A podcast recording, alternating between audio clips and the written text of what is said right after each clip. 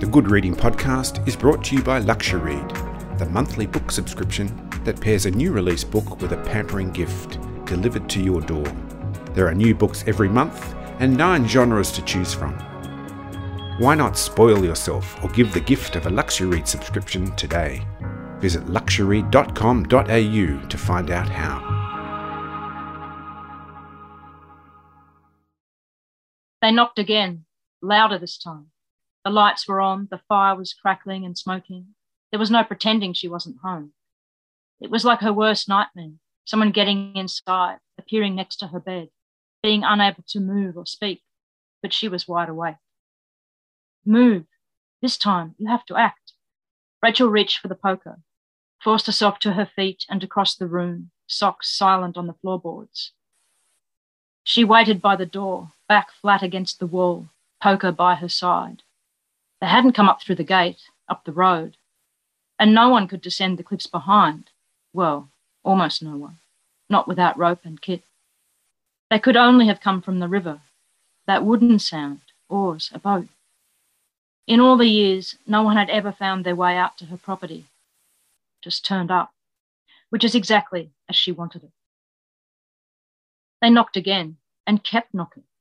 Rachel tried to breathe, to think through the noise. She wiggled her toes, clenched her hand tighter around the poker handle. The doors were locked, the windows locked, the perimeter secure. It had taken some doing, fortifying the old cottage against the world. Whoever it was would probably go away if she stayed quiet, if she could stay calm. Most of the things she worried about never came to pass. I know you're in there. Please, help. It was a woman's voice, then a baby crying. It was real. The shrill notes and the distress in them shut down her thinking, her breathing. The room started to spin, the fire to roar. She slid down the wall until she was crouching on the floor, arms around her legs, still gripping the poker. This isn't happening. Hello, and welcome to the Good Reading Podcast.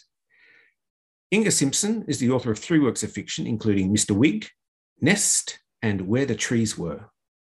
Understory, published in 2017, is a memoir about Inga's decade spent living inside a Queensland forest and explores the beauty of nature and her own path as a writer.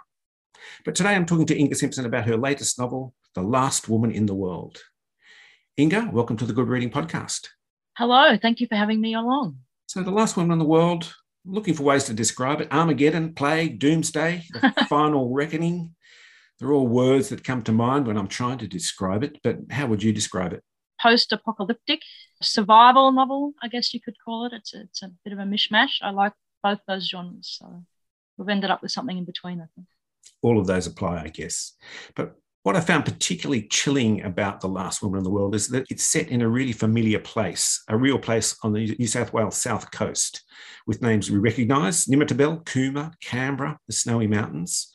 Why this place in particular when you could have chosen something more universal, any place, a fictional place even? Why this place? Well, I wanted place to be a really strong feature in the novel, but to have something to ground it. And that's probably my strength too, writing about the natural world and place. So I started with an area very close to where I live, which I know very well. And I also wanted a significant journey. And I didn't want that to be too stereotypical Australian desert landscape or, um, yeah, to conjure up on any of those maybe overused images of what the Australian bush is. I wanted something a little bit different. I also wanted, I guess, to touch on a, a great aspect of the kind of Indigenous history of the far south coast, which is the Bundian Way and all of the other traditional walkways up from the coast up to the high country. All of those ideas fed in there. The great thing about this journey, going from a river you know, up over mountains, up to the high country, and then across the plains to Canberra is the variety of landscapes. So it was allowing me to play to my strengths and also giving me a chance to put a number of obstacles in my protagonist's way. A road trip, a road journey, if you like, without a road? Yeah, there's a walking, well, there's a river journey, a walking journey, and then a road trip. So there's a bit of everything, which was fun to ride and allowed me to bring in a bit of variety, what they're seeing, what they come up against, the odds they have to overcome, I guess. And your main character, Rachel, she's a rather anxious individual. She's constantly reminding herself to breathe. That comes up a lot. She suffers from this anxiety and medicates herself for that condition. She's a quite an unlikely hero and almost psychologically unsuited to the challenges she faces. Is she a hero or just a survivor? I like to think she's heroic in the end. As you say, an unlikely hero, which is what I absolutely what I wanted. Makes her first decision very tough for her. She's secluded herself, she's locked herself away from the world for a number of reasons. And here she's presented with this tough choice. You know, do I help these people in need or do I turn them away, you know, and, and stick to my safe zone? So she's testing herself just leaving the house. But in some ways, she is a likely hero in that she's um, big and tall and strong and confident, just walking through the landscape, um, carrying a heavy load, navigating a map, all those things she can do. So, in some ways, she is well suited. Uh, it's just people that are her problem. And some of that problem has been diminished out there in the world, let's say. And the whole story follows this experience of two women. Um, and despite the Rachel's condition and the horror she's facing through this journey, there's a strong sense of nurturing as she leads and cares for Hannah, the other character, for Hannah and her baby. But uh, she's also seems like a fairly unlikely humanitarian, given that she'd really chosen to shut out most of humanity. Yeah, that's right. That's the other aspect of her unlikeliness for um, for the role. I guess she wouldn't get the job in an interview process, but it's only her left around, so she gets it by default. And you know, in the process, finds out what she's capable of. I was very interested in that. You know, you put a character under pressure and you know, we're all like this. I saw this in the bushfires. You know, you don't know quite what you're capable of, what your strengths are, what your limits are, unless you're put in a situation where you have to push up against those limits, which is what happens to Rachel. And the she has no affinity with the child initially, um, and that changes over the course of the novel. So this is an aspect of human nature I'm hoping most people can identify with. Rachel is in this kind of well, prior to the arrival of Hannah and her baby, this glorious solitude, I suppose. As I read about you, I thought, well, there's a certain number of parallels to the author's life there. And it kind of made me think, what is the value of solitude for you uh, as an author, but also as a literary device and interrupting that solitude? For myself, and you know, Rachel's a creative person as well. She's a glassmaker.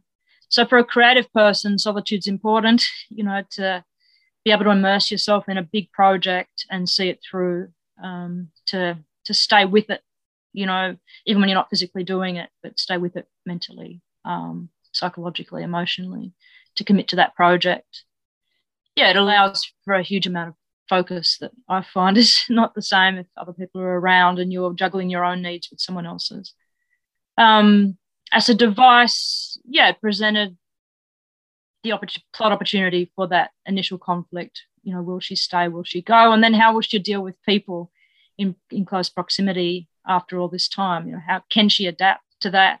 Having been quite selfish, perhaps, you know, in her choices and relying on other people to support her.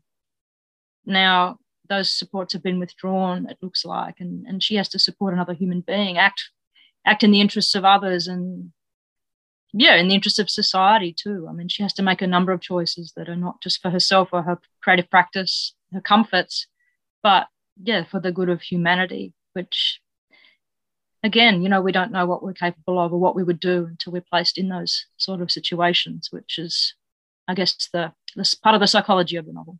It really is a psychological journey that she goes through, and she comes out a different person on the other side.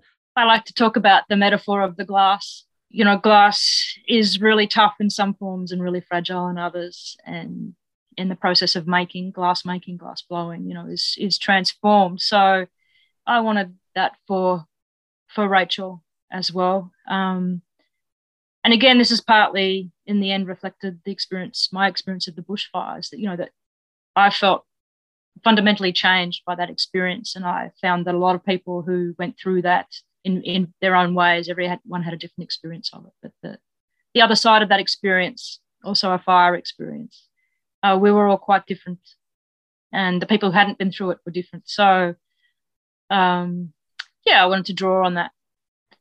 What trauma and massive change on this scale can do to people. I mean, we were seeing it with COVID, how society has changed, how communities have changed, how family units have changed, how we've changed as individuals. I guess that's still to be seen. But yeah, I wanted Rachel's personal journey to be quite extreme. I guess as COVID was going on in the background as well through the editing stages, just that sense that the the planet was out of whack, if you like, and that all these things were connected, playing with that in a creative sense within this world it's very strong in, in its sense of nature too. Uh, and your nonfiction writing, your nonfiction nature writing, is one of the forms that runs parallel to your fiction writing, uh, particularly in things like uh, the Book of Australian Trees and also in Understory, your memoir. I wondered if your fiction and your nonfiction are now inseparable. I mean, in some ways, there's not a great deal of difference between them. I remember asking the nature writer Rick Bass, an American nature writer, you know, the difference between writing fiction and nonfiction. And he just said, oh, well, they're all just stories. Uh, and I think there's some truth in that. In some ways, fiction allows me to get to the truth of things more easily than nonfiction does. And to, um, you know, in talking about environmental issues and the state of the planet, fiction is actually easier because my job is to get the reader to care about my character, not to teach them anything or to try and impress upon the reader all of the threats facing a particular natural environment or all of the atrocities that have occurred. I mean, we're hearing a lot of that. So, in a way, I think fiction might be the stronger tool in my box to reaching readers and bridging the gap between the human world and the natural world, which is ultimately the same thing. Trees tell stories about places. Is that something that resonates deeply with you? And through that, are you trying to cultivate a greater awareness of the natural world? I'll probably do that without trying, but I am also trying. Awareness, yes, but also connection, you know, an emotional connection, trying to bridge that gap for the reader, allow them to imagine a life closer to nature. Um, most of my characters are comfortable in nature, very comfortable. For a lot of us, we've drifted away from the natural world in our everyday lives and it's no longer so comfortable. So i'm trying to through knowledge awareness um, and hopefully intriguing characters that bring bring readers close. And that in a way brings us back to rachel because rachel's experience in this journey is almost like this total sensory experience. She's extremely aware of everything that's going on around her. Do you advocate for this kind of sixth sense, I suppose, this extra sensory thing that we should cultivate in relation to nature and the way we treat it? Probably didn't think of it that way. I actually gave, uh, I don't suffer from anxiety myself, or I didn't before the bushfires. Um, so, you know, to try and try and identify with Rachel's character, I gave her something that I do have, which is this kind of uh, sensory attunement. Well you know i don't know how much of it is born and how much of it has been nurtured um, through my experiences. But yeah i'm not like rachel i'm not so great in the human world or a kind of a city environment. Um, there's just too much kind of sensory stimulation whereas in the natural world uh, i'm at ease i'm at peace but very attuned and, and probably notice things a lot of people might not notice uh, certainly not initially. So it was partly me sharing that and trying to find a way to draw on my own emotions and so on and experiences in getting Rachel's character on the page. I mean, a lot of a lot of her is not me at all. So, um, but yeah, definitely it was along the journey. She teaches Hannah uh, quite a bit, I think, about the natural world and how to survive in it. So perhaps I was trying to teach the reader in that way too, or to open up my experience of the natural world in that way for the reader to share. Well, it's certainly a wonderful book to read. And I thank you for joining me on the Good Reading Podcast. Oh, thank you. I'm glad you enjoyed the book. And yeah, lovely to talk with you. I've been talking to Inga Simpson about her book, The Last Woman in the World. It's published by Hachette and is available at goodreadingmagazine.com.au. My name's Greg Dobbs, and thanks for listening. This Good Reading podcast was brought to you by Luxuread. Why not spoil yourself or give the gift of a Luxuread subscription today? Visit luxuread.com.au to find out how.